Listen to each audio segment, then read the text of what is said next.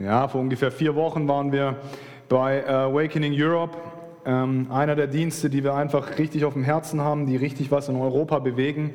Ähm, verschiedene Stadion-Events machen, aber auch ganz viel Evangelisation. Wir waren dort auf einer Konferenz, die hieß Future Konferenz. Ähm, und da hat ein Mann an zwei Abenden gesprochen. Der Mann heißt Michael Koulianos, hat eine Gemeinde in Orlando, Florida. Und dem Michael seine Message ist relativ simpel und einfach. Dem Michael seine Message ist Jesus. Wann immer er redet, redet er über Jesus. Und uns hat es zutiefst bewegt. Ja, wir waren alle irgendwann auf den Knien oder lagen auf der Bühne teilweise, hingebungsvoll vor dem Herrn, einfach in einem tiefen Hunger seine Gegenwart und sein Wesen mehr zu erkennen, mehr zu erleben und mehr in Deutschland zu erleben. Und jetzt war ich auf jeden Fall in den USA noch im, im Urlaub für zehn Tage und war dann wieder in der Gemeinde, ähm, wo ich auch so ein bisschen meine Ausbildung mitbekommen habe. Und es ging gerade so weiter. Da war ein anderer Mann da, Jean-Luc Traxel heißt er, aus der französischen Schweiz. Und im Endeffekt hat er relativ ähnliche Sachen gepredigt. Ja? Einfach nur Jesus. Und ich habe mich daran erinnert, an eine Aussage von einem meiner Mentoren vor einigen Jahren, und ich habe das am Anfang nicht kapiert. Und er hat gesagt, viele Menschen in der Gemeinde, viele Pastoren predigen das Wort Gottes, aber sie predigen nicht das Evangelium. Es muss eine Zeit kommen, wo das Evangelium wieder im Zentrum der Gemeinde ist. Und was ist das Evangelium? Das Evangelium ist die gute Botschaft. Was ist die gute Botschaft? Dass Jesus Christus Herr ist. Die gute Botschaft ist eine Person. Das Evangelium ist eine Person. Also wir können viele gute Prinzipien lehren und Prinzipien verstehen und nicht falsch verstehen. Die Dinge in der Bibel sind gut und richtig. Das ist die Wahrheit, das ist das Wort Gottes. Aber wenn wir diese Wahrheiten nicht durch eine Linse sehen und diese Linse ist Jesus Christus selbst, wenn wir diese Wahrheit nicht durch den neuen Bund sehen, durch diese Person Jesus sehen, wenn wir ihn nicht als zentrale Botschaft in unsere Gemeinde hineinstellen, dann können wir alles andere bleiben lassen. Am Ende des Tages geht es einzig und allein nur um ihn. Und deswegen und aufgrund dieser Dinge, was wir da auch erlebt haben, uns hat es einfach bewegt. Mich bewegt es die letzten Wochen. Ich will das mehr erleben. Ich will ihn besser kennen. Und deswegen wollen wir darüber reden. Die Jesus-Gemeinde. Was ist die Jesus-Gemeinde? Wisst ihr, wir treffen ganz oft diese Aussage, und ich habe sie gerade selber getroffen. Wir sagen, äh, Jesus ist das Zentrum der Gemeinde. Jesus ist das Zentrum hier im Raum. Ganz oft beten wir das. Jesus sei du das Zentrum. Das ist eigentlich falsch. Jesus ist nicht das Zentrum. Jesus ist alles. Jesus ist auch da oben in den Ecken vom Raum. So hat es der Michael gesagt in der Predigt. Und das hat mich richtig geflasht. Er ist alles. Er ist in jeder einzelnen Zelle unseres Seins. Er ist überall da. Er ist komplett und vollkommen gegenwärtig. Er ist so viel mehr wie nur das Zentrum. Er ist auch das Zentrum.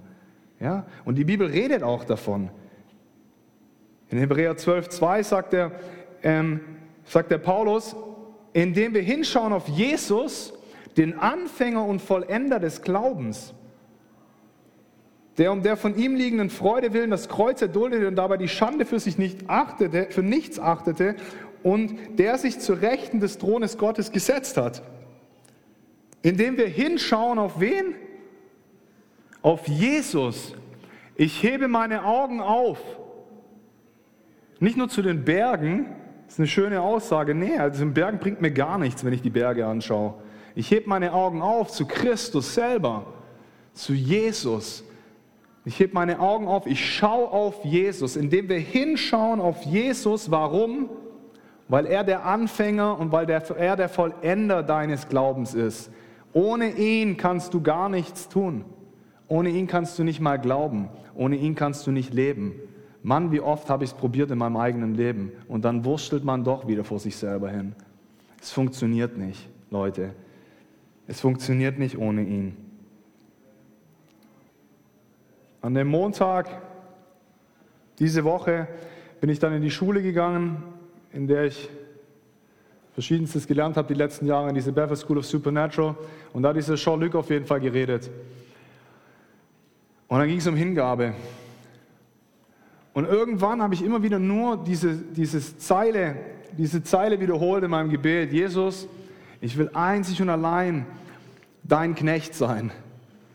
Dir dienen mit allem, was ich habe, mit allem, was ich bin. Immer wieder habe ich diese Zeile wiederholt und irgendwann sind mir Tränen ins Gesicht runtergelaufen, weil Gottes Gegenwart so stark kam, seine Gegenwart so stark kam. Und dann hatte ich wieder, wie in meinem allerersten Jahr in Reading, hatte ich wieder eine Vision in, meinem, in, in meinen inneren Augen. Und ich habe Erweckung gesehen, Leute. Ich habe gesehen, wie eine neue Generation zu ihm kommt. Es waren Scharen voll junger Menschen. Ich sage nicht, dass du und ich nicht auch diese Erweckung erleben werden, das meine ich nicht damit. Aber ich glaube felsenfest, dass in diesen Jahrzehnten, die jetzt kommen, Jesus die neue Generation zu sich ruft die komplett verdreht worden sind von der Gesellschaft, die so viele komische Dinge lernen über Toleranz und in verschiedensten Bereichen, so viel Lügen auch in sie hineingesät werden, die alle Möglichkeiten haben, die jegliche Wahl haben, alles zu machen. Die haben mehr Möglichkeiten wie jede andere Generation, die jemals auf diesem Planeten gelebt hat. Und diese Leute wird Jesus für sich on fire setzen wie niemals zuvor. Ihr habt das gesehen, es waren Scharen von jungen Menschen die geweint haben unter der Gegenwart Gottes, die berührt worden sind von Gott, die auf dem Boden lagen, die befreit worden sind, die angefangen haben, von ihm zu prophezeien, die ihn gesehen haben, ihn erlebt haben. Leute, das kommt. Ich habe das so krass gesehen und es hat mich wieder so verändert. Ich konnte nicht aufhören zu weinen, weil Gottes Gegenwart so stark war. Gottes Herz ist es, diese Generation, in der wir jetzt sind, diese Generation für sich zu berühren. Aber es geht nur, und wir können diese Generation, Jesus wird es tun, ja, der Heilige Geist wird es tun, aber er wird uns verwenden, er wird uns benutzen. Aber du kannst jemanden nur dorthin führen, wo du selber bereits warst. Wenn du Jesus nicht erkannt hast, dann kannst du jemanden nicht zu Jesus führen. Von was willst du reden? Von wem willst du reden? Von irgendwelchen Erzählungen, die der Pastor sagt.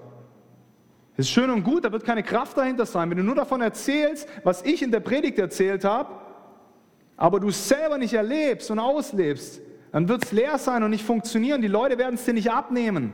Diese Generation hat so einen großen Hunger nach Authentizität. Die wollen was Authentisches. Es geht ums Authentische, Leute. Wir müssen ihn erkennen. Wir müssen ihn kennen. Es gibt nichts anderes, was unser Auftrag ist. Wir müssen ihn kennen. Da ist eine absolute Dringlichkeit, ihn zu erkennen und unser Leben radikal nach ihm auszurichten, nach seinem Wesen, nach dem, der er ist. In Epheser 2, Vers 20 bis 21, da heißt es, während Jesus Christus selbst der Eckstein ist, in dem der ganze Bau zusammengefügt wächst zu einem heiligen Tempel im Herrn. Jesus ist der Eckstein, ja. Er ist der Eckstein, um den das ganze Haus gebaut wird. Aber er ist so viel mehr nur wie der Eckstein. Johannes 14, Vers 6. Wer kennt den Vers? Ihr wisst jetzt wahrscheinlich nicht, was dort steht, aber ihr kennt ihn alle. Jesus Christus spricht, ich bin der Weg, die Wahrheit und das Leben. Niemand kommt zum Vater als nur durch mich. Wer ist Jesus? Jesus ist nicht nur eine Person, Jesus ist ein Weg. Jesus ist der Weg, der dich zum Vater führt. Du kommst nicht zum Vater, es sei denn, du, gehst durch die Tür, durch die Tür von Jesus Christus. Du gehst auf seinem Weg. Steht in anderen Stellen auch, dass er die Tür ist. Seine Vergebung, was er am Kreuz getan hat, was wir jetzt an Ostern erlebt haben und gehört haben. Jesus Christus ist die Türe, wodurch du reingewaschen wirst und zum Vater kommen kannst. Er ist der Weg. Er ist die Wahrheit, Leute. Wo so viel komisches Zeug in der Welt umherwirrt. Die Antje hat es jetzt gesagt. Es geht alles den Bach runter, es wird alles immer schlimmer. So viele hoffnungslose Nachrichten, die ständig kommen. Ja, so viele verdrehte Sachen, wo ich jetzt auch schon über Toleranz, ja, wir wollen die anderen tolerieren und wir wollen die anderen lieben. Amen. Aber das heißt nicht, dass wir alles tolerieren, was gemacht wird. Es gibt immer noch Sünde. Das Wort Gottes ist unfassbar klar. Er ist die Wahrheit. Die Wahrheit tut manchmal richtig weh, die Wahrheit zu hören. Es tut weh in mir. Wenn er dann kommt mit seinem Schwert, das zerschneidet Mark und Bein. Und ich plötzlich wieder merke, ja Mann, da darf ich Gott ranlassen und mich von ihm verändern lassen. Da darf ich in Liebe wachsen meinem Nächsten gegenüber. Da darf ich lernen, klar zu sein und für was Klares zu stehen. Seid nicht gleichförmig dieser Welt, sondern werdet transformiert, werdet verändert durch die Erneuerung eurer Gedanken, damit ihr erkennt, was der gute Wille des Herrn ist, der gute Wille des Vaters, Römer 12, Vers 2. Seid nicht gleichförmig dieser Welt. Er ist die Wahrheit. Jesus Christus ist die Wahrheit. Und er ist das Leben. Es gibt kein Leben außerhalb von ihm. Es gibt ein Leben außerhalb von ihm, das wir als menschliches Leben beschreiben, ja. Aber das ist kein Leben, Leute. Das ist nicht das Leben, von dem Jesus Christus redet. Das ist kein Leben, wo tiefe Erfüllung stattfindet. Das ist eine Kopie und zwar eine ganz schlechte.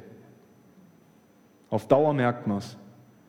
Als ich zurück zu Jesus kam, war das immer wieder mein Gebet. Immer wieder, auch für meine Freunde. Ich habe immer wieder gebetet, Herr, lasst, lass die Dinge dieser Welt verplassen und lass sie erkennen und lass mich erkennen, wer du bist.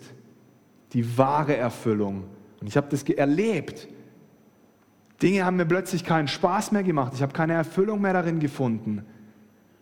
In dem auf die Theodor-Heuss-Straße zu gehen, in einem Club zu tanzen und mich mit Alkohol volllaufen zu lassen. Ich habe keine Erfüllung mehr in dem gefunden, weil ich angefangen habe zu schmecken, was seine Erfüllung in meinem Herzen bedeutet. Er ist so viel mehr. Er ist so viel mehr. Er ist der Weg, er ist die Wahrheit, er ist das Leben. Paulus sagt in Korinther 2, Vers 1 bis 2, sagt er, ich habe mir eins vorgenommen. Ich predige nichts anderes mehr außer Christus und ihn als den Gekreuzigten. Paulus, wenn wir seine Briefe lesen, natürlich erklärt er auch einige gute Dinge. Aber das Zentrum seiner Botschaft war immer nur eine Sache. Christus. Ich predige nichts anderes, ich predige nichts anderes, ich spreche über nichts anderes mehr, ich lehre nichts anderes mehr, ich rede über nichts anderes mehr, ich fühle mich mit nichts anderes. Boah, war das radikal. Außer Christus. Paulus hat was erkannt.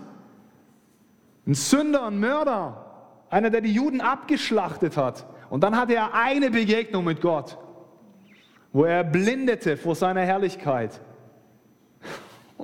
Und es hat alles verändert, Leute. Und er hat sich das als Herzensbotschaft genommen. Ich werde nichts anderes mehr predigen außer Christus, außer Jesus Christus alleine und ihn als den Gekreuzigten. Das ist das Evangelium, Leute, was er damit meint.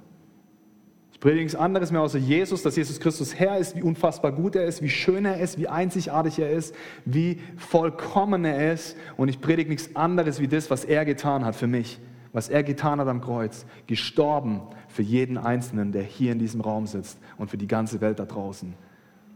Damit die Welt erkennt, dass Jesus Christus Herr ist, dass der Vater Herr ist, dass er Liebe ist. Das ist so gut. Er ist das Brot des Lebens. Jesus ist das Brot des Lebens. Wenn du von ihm isst, dann wirst du nicht mehr hungern. Wenn du von seinem Leib nimmst, das ist was völlig Irrationales, ja, oder? Hä? Wie jetzt? Wenn du ihn isst, wenn du Jesus Christus isst, das Brot des Lebens, wie funktioniert, keine Ahnung, wie das funktioniert. Wenn ich mich ihm ausliefere, wenn das meine erste Nahrung wird, wenn ich mich einsam fühle, wenn ich mich alleine fühle, wenn ich krank bin, ja, wenn ich mich hoffnungslos fühle, wenn ich mich gestritten habe mit jemandem, wenn dann mein erster Schritt das ist und jetzt, Jesus, komm ich zu dir und ess von dir, dann wird er dein Herz stillen und dir Nahrung geben. Wirklich, ich erlebe das konstant, Leute. Aber das kostet einen Preis und es tut auch manchmal weh. Und ich muss das wählen. Oh, ich lasse jetzt mal alles, mein Zeug los, mein Alltag los, mein Schmerz los, was auch immer das dann für dich bedeutet. Aber dann von ihm zu nehmen, Jesus, ich, ich nehme deine Schönheit auf. Ich nehme deine Liebe für mich auf. Er ist das Brot des Lebens. Nichts anderes kann deine Seele stillen, Leute. Nichts anderes kann uns stillen. Das ist mein voller Ernst. Probiert's aus. Und ich habe schon oft drüber geredet und da gibt es Statistiken und alles. Die Reichsten der Reichen. Wenn du mit ihnen im Detail redest und sie ehrlich sind, sagen sie all die Schätze dieser Welt, alles, was sie haben, fahren mit der größten Yacht rum. Und sie sagen trotzdem, sie sind nicht erfüllt. Sie haben die Frauen, die sie haben möchten. Sie können das machen, was sie haben möchten. Sie können in das Land fliegen, wo sie hinwollen, zum Urlaub machen, das ganze Jahr über. Und trotzdem, wenn du mit ihnen in der Tiefe redest, sagen sie, sie haben nicht die Erfüllung. Warum nicht? Weil sie nicht vom Brot des Lebens essen. Weil er das Leben ist, nicht das andere da draußen. Das andere da draußen ist nur eine schlechte Kopie.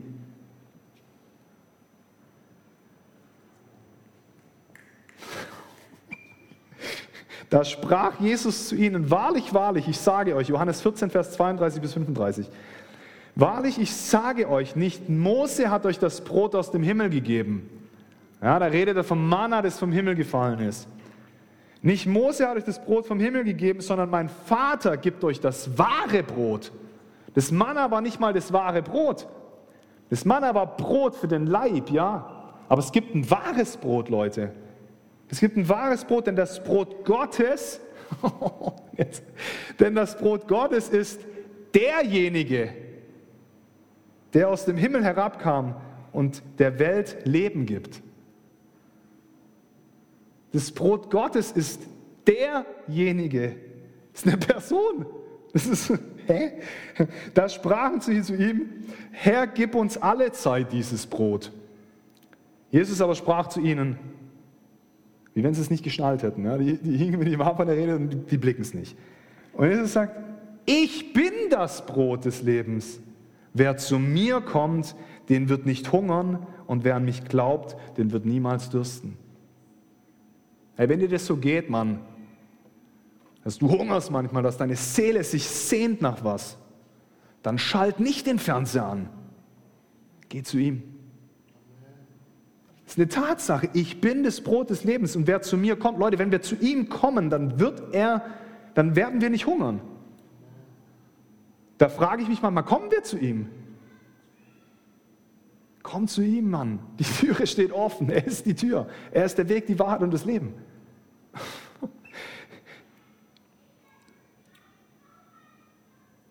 Wem geht's denn so? Wer von euch dürstet noch? Mir geht es ganz oft so, Leute.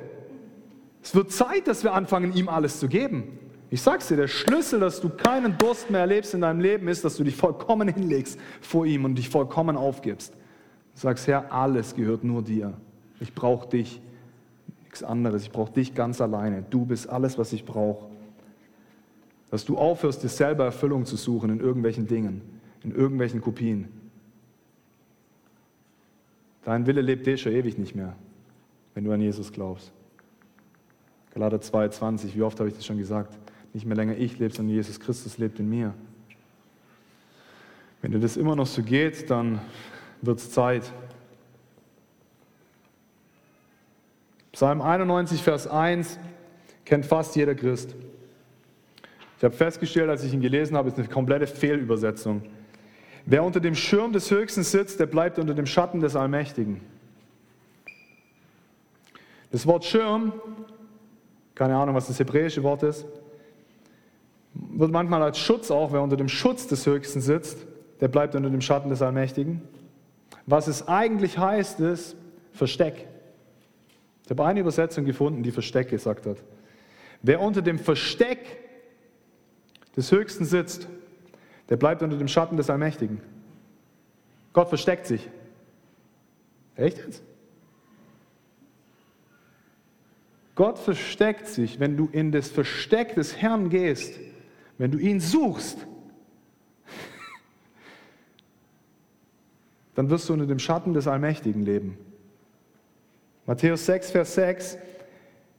Du aber, wenn du betest, geh in dein Kämmerlein und schließe deine Türe zu und bete zu dem Vater, der wo ist? Im Verborgenen ist und dein Vater, der ins Verborgene sieht, wird dir öffentlich vergelten. Wenn du aber, wenn du betest, geh in dein Kämmerlein und schließ deine Türe hinter dir zu und bete deinen Vater, der im Verborgenen ist. Und dein Vater, der ins Verborgene sieht, wird es dir öffentlich vergelten. Wer in dem Versteck des Höchsten sitzt, Der bleibt unter dem Schatten des Allmächtigen.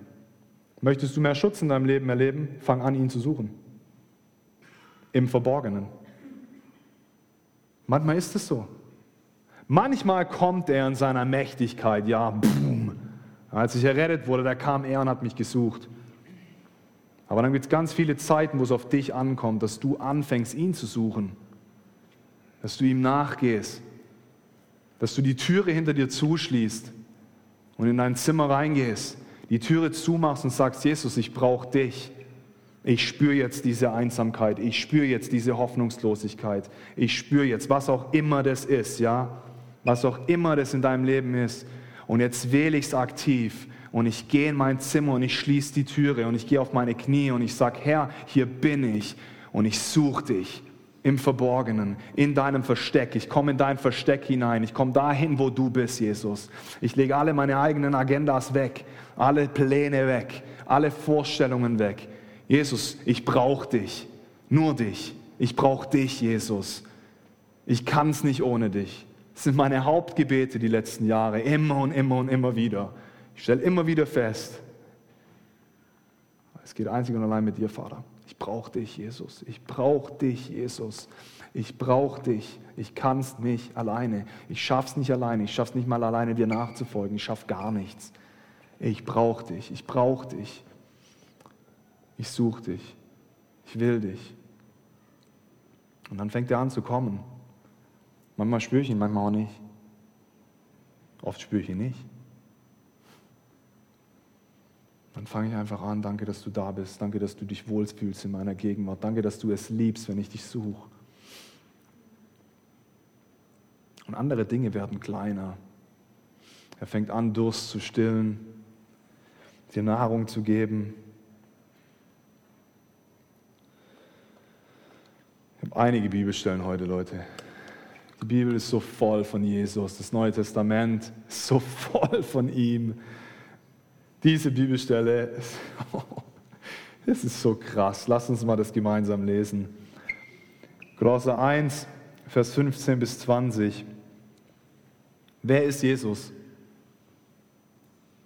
Jesus ist das Ebenbild des unsichtbaren Gottes. Er ist das Ebenbild des Vaters im Himmel. Der Erstgeborene der über aller Schöpfung ist. Das ist so krass, diese Bibelstelle, das sind nur Superlative.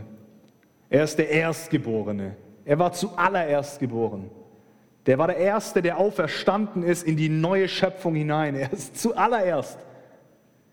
Und dann über was steht er? Nicht über einen Teil der Schöpfung, nicht über irgendwas. Er steht über aller Schöpfung.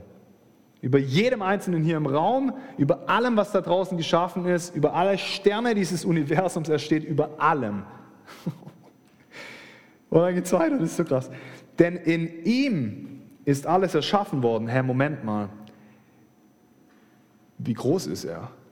In ihm ist das Universum, das sprengt unseren Horizont. In ihm ist alles erschaffen worden, was im Himmel und auf der Erde ist, das Unsichtbare und das Unsichtbare, seien es Throne oder Herrschaften oder Fürstentümer oder Gewalten. Alles, wieder Superlativ, nicht manches oder nicht die Hälfte oder nicht teilweise. Wenn du denkst, boah, du bist nicht wunderschön gemacht, hör auf damit. Du wurdest von Gott geschaffen. Wenn du sagst, du bist nicht wunderschön gemacht, was du machst, ist, du lässt das Gott. Lass es, lass es bleiben. Das ist nicht die Wahrheit, das ist eine Lüge des Feindes, das ist eine Lüge des Teufels. Wenn du nachher zum Timmy gehst nach dem Lobpreis und du sagst, Mann, hast du scheiße Lobpreis gemacht, weil es dir so ging, es verletzt ihn. Oder wenn du zu Karin Kaufmann gehst und ihre Bilder anguckst und anfängst, boah, sind die Bilder hässlich. Das hat die Karin geschaffen, diese Bilder. Was du machst, ist es verletzt den Schöpfer. Es ist das Gleiche mit dir. Du kritisierst den Schöpfer. Egal, da wollte ich überhaupt gar nicht hin, aber alles ist durch ihn und für ihn geschaffen. Das ist auch krass. Alles wurde von Jesus Jesus Christus ist nicht nur der Sohn Gottes. Jesus Christus ist nicht nur der, der gekommen ist, um für deine Sünden zu sterben, der Messias, der Erlöser, der Erretter. In Jesus Christus wurden alle Dinge erschaffen. Nicht nur alle Dinge erschaffen, sondern sie wurden auch für ihn erschaffen. Und er ist vor allem, Jesus war von Anfang an da, bevor überhaupt irgendwas da war, war Jesus da. Und alles hat seinen Bestand in ihm. Durch Jesus hat nichts Bestand. Du hast nur Bestand durch ihn. Und er ist das Haupt des Leibes, also der Gemeinde, des Leibes Christi, der Gläubigen, der Gemeinde. Er, der der Anfang ist, der der Erstgeborene ist aus den Toten, damit er in allem der Erste ist. Immer superlativ. Denn es gefiel Gott, in ihm nicht manche, alle Fülle wohnen zu lassen. In Jesus ist alle Fülle verborgen. In Jesus lebt die gesamte Fülle der Gottheit. Und durch ihn ist alles mit sich selbst zu versöhnen und durch ihn alles mit sich selbst zu versöhnen, indem er Frieden machte durch das Blut seines Kreuzes, durch ihn sowohl was auf der Erde als auch was im Himmel ist. Das ist so krass. Jesus ist das Ebenbild Gottes, des Vaters. Jesus ist ihm vollkommen gleich. Er ist der Erstgeborene. Er war zuerst geboren, zuerst auferstanden von den Toten. Er steht über aller Schöpfung. Ihm, durch ihn ist alles erschaffen worden und alles für ihn geschaffen worden, zu ihm hin.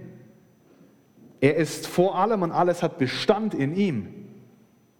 Andere Übersetzungen sagen, er war da noch bevor alles andere begann und er hält die ganze Schöpfung zusammen.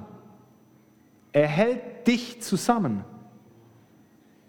Er ist so gegenwärtig, er hält dein Leben zusammen. Ohne ihn kann nichts Bestand haben und nichts leben. Er ist alles, Leute. Er ist realer wie die Luft, die wir atmen. Er ist das Leben. Er hält deine Zellen zusammen.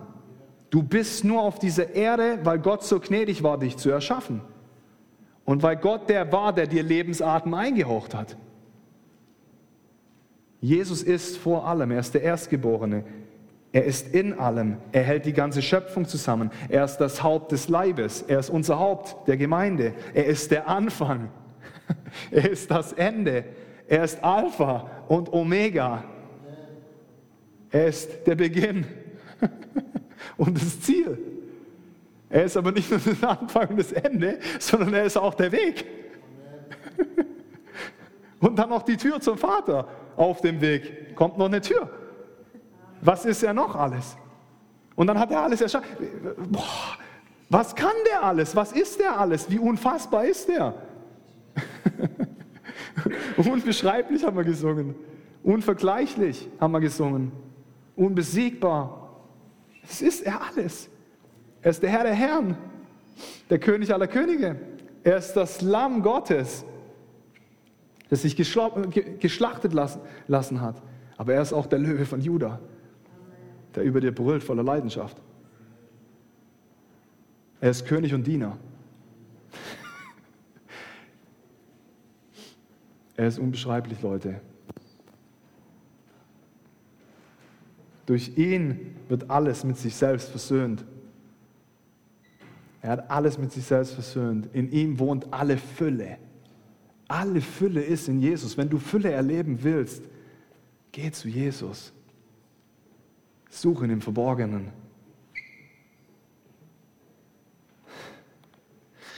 Hebräer 1, 1 bis 14, nach wie vor seit Monaten meine Lieblingsbibelstelle.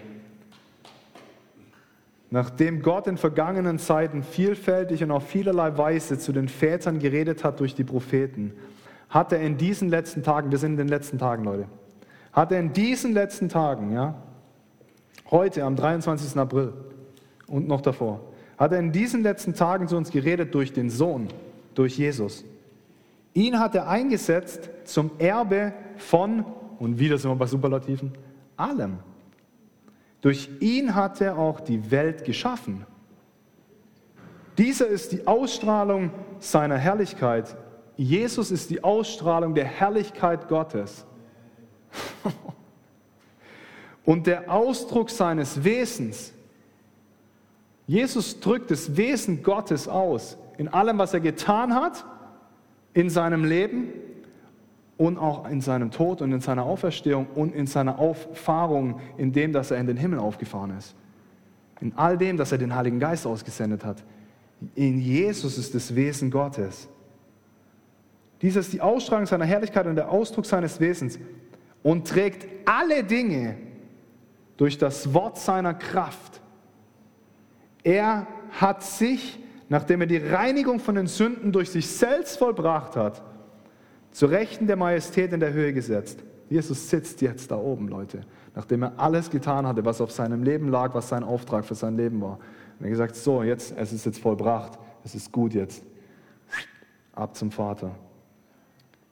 Und er ist umso viel erhabener geworden als die Engel. Hat von euch schon mal jemand einen Engel gesehen? Wenn man so über die Engel liest in der Bibel, wie die Leute geflasht werden, das heißt fast immer, sie, tiefe Furcht kam über sie. Die haben so eine herrliche, majestätische Präsenz gehabt, die haben gestrahlt und geleuchtet, wenn die die mit den physischen Augen gesehen haben. Ja. Das war so krass, wie ist Jesus. Und er ist so viel erhabener geworden als die Engel, als der Name, den er geerbt hat, ihn auszeichnete vor ihnen. Zu, zu welchem von den Engeln hat er jemals gesagt, du bist mein Sohn? heute habe ich dich gezeugt. Und wiederum, ich werde sein Vater sein und er wird mein Sohn sein. Jesus Christus ist der Sohn Gottes, der Erstgeborene. Durch ihn sind wir jetzt auch zu Söhnen und Töchtern geworden. Und wenn er den Erstgeborenen wiederum in die Welt einführt, spricht er, und alle Engel Gottes sollen ihn anbeten. Ich hätte es jetzt auch ein bisschen weglassen können, wollte ich aber einfach nicht, egal. Äh, von den Engeln zwar sagte er, er macht seine Engel zu Winden und seine Diener zu Feuerflammen also die sind irgendwie echt abgefahren, diese himmlischen Wesen. Aber von dem Sohn sagt er was? Dein Thron, o oh Gott, währt von Ewigkeit zu Ewigkeit. Also bevor die Zeit begann, bis die Zeit aufhört. Es ist von Ewigkeit zu Ewigkeit. Das ist eh, das ist eh, kann man sich gar nicht vorstellen. Versuch mal dein Gehirn ein bisschen also gut, ich habe mich jetzt mal damit abgefunden, dass ich mal im Himmel sein werde und es wird ewig sein. Ja? Aber dieses, wow, zurückblickend, er war auch schon vor Ewigkeit da. Also vor, ohne Zeitspanne.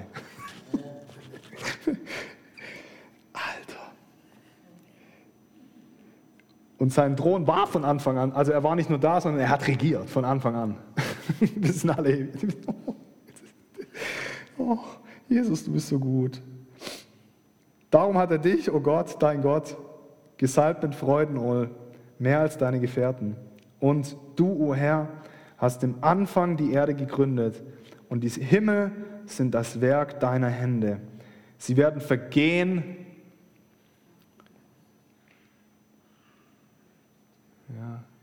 Klimaveränderung kommt, was auch immer kommt, Dinge werden vergehen auf dieser Erde. Keine Ahnung an was du glaubst, ist eigentlich auch egal, ob du dran glaubst. Klimawandel und keine Ahnung was, ist für alles völlig Wurst, was auch immer du glaubst. Ja. Dinge werden vergehen auf dieser Erde, aber du aber bleibst. Jesus wird bleiben. Jesus wird immer Bestand haben. Seine Herrschaft wird immer Bestand haben. Deswegen können wir weiterleben, weil er immer Bestand hat. sie alle werden veralten wie ein Kleid.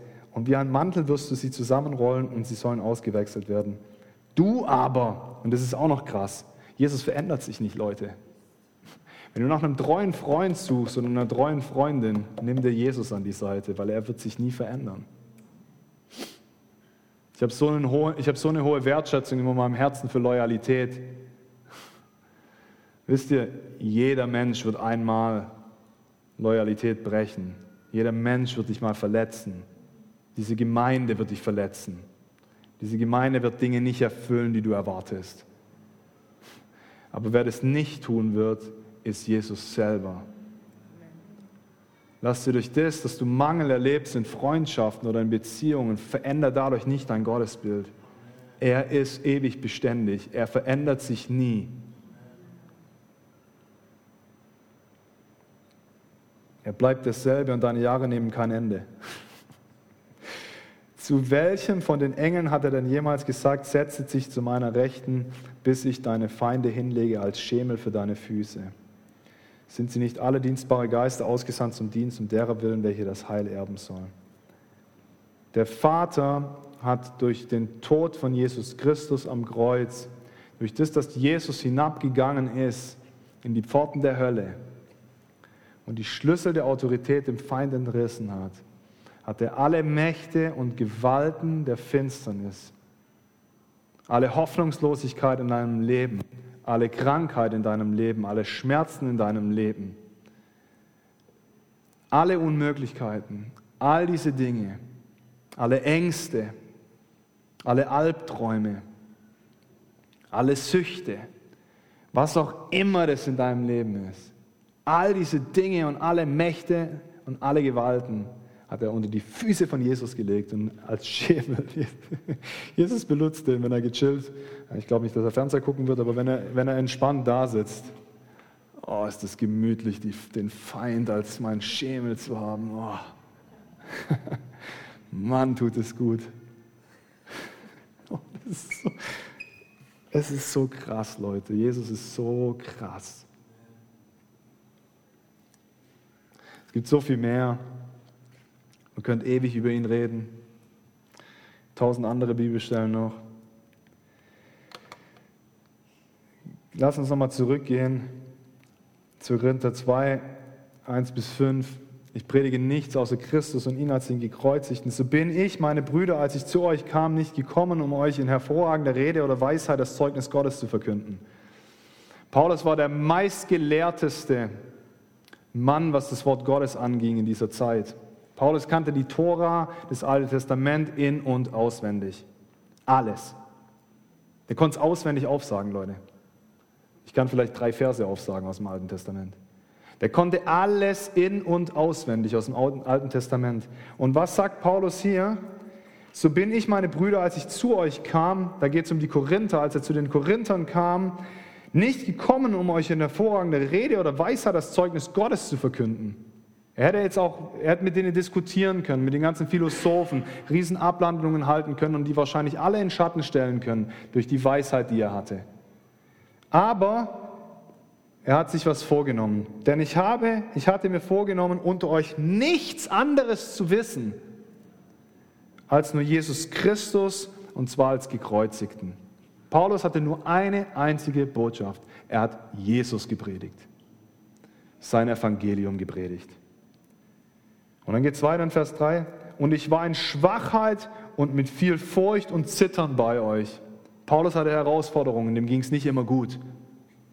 Ja, er hat Schiffbruch erlitten, er ist im Gefängnis gelandet, er hatte seine Herausforderungen. In Schwachheit, in Furcht, in Zittern. Und meine Rede, meine Verkündigung bestand nicht in überredenden Worten menschlicher Weisheit, sondern in Erweisung des Geistes und der Kraft. Damit euer Glaube nicht auf Menschenweisheit beruhe, sondern auf der Kraft Gottes. Wenn wir Jesus Christus predigen, und ihn als den Gekreuzigten, dann ist das automatische Endresultat, dass sein Geist kommt, der Heilige Geist, und Kraft freigesetzt wird. Wenn du Menschen von Jesus erzählst, dann ist das automatische Endresultat, dass der ganze Himmel anfängt auf dich zu schauen. Die Engel werden nervös, denken sich, wow, yes, das ist die gute Botschaft. Und Gottes Kraft fängt an, sich zu manifestieren. Das ist das Endresultat. Wir wollen mehr Kraft erleben, oder? Wer von euch will mehr Heilung erleben? Wer von euch möchte diese Dinge erleben? Wer von euch möchte Visionen haben? Wer von euch möchte Prophetien erleben? Diese Dinge. Wer von euch möchte Wunder erleben? Wir wollen das doch alle. Wir wollen doch dieses Übernatürliche erleben. Wir haben doch eine Sehnsucht danach, oder? Wisst ihr, wie wir das erleben? Indem wir nichts anderes wissen, außer Christus und ihn als den Gekreuzigten. Das Endresultat ist, dass er auftaucht. Wenn wir über ihn reden, über Jesus redest, dann kommt der Heiler. Wenn der Heiler kommt, kommt Heilung. Wenn Yahweh Rapha kommt, der, der Gott der Arzt, dann kommt Heilung. Wenn Yahweh Jiri kommt, der Gott der Versorger, dann kommt Versorgung. Wenn der Friedefürst kommt, dann kommt Friede. Das ist das Endresultat. Das ist wie das Parfüm, das dann in den Raum kommt. Wenn du den Raum betrittst, kommt dein Parfüm mit dir. Dein Körpergeruch, dein, der, Stang, der, der Klang deiner Stimme kommt mit dir. Den kannst du nicht fortlassen, außer du verstummst äh, und du packst dich in irgendeinen, keine Ahnung was, Anzug ein. Wenn du kommst, kommt was mit dir. Und so ist es auch. Wenn wir über Jesus reden, dann kommt er, weil dann freut er sich. Wenn wir über ihn je reden und ihn als den gekreuzigten, wenn wir seine Botschaft, wenn wir das verherrlichen, dann kommt er und das Endresultat sind diese Dinge. Das ist ein Automatismus, weil überall, wo er hingegangen ist, hat er geheilt. Das ist ein Automatismus. Und ich glaube, dass wir uns danach ausstrecken müssen mehr. Ihn nicht nur zum Zentrum zu machen, sondern zu allem zu machen. Er ist alles. Haben wir jetzt gehört. Anfang und Ende. Er war da vor der Anbeginn der Zeit, er ist immer noch da am Ende der Zeit. Er ist alles, in ihm wurde alles erschaffen, durch ihn wurde alles erschaffen. Er ist alles, sein Werk am Kreuz hat alles vollkommen gemacht.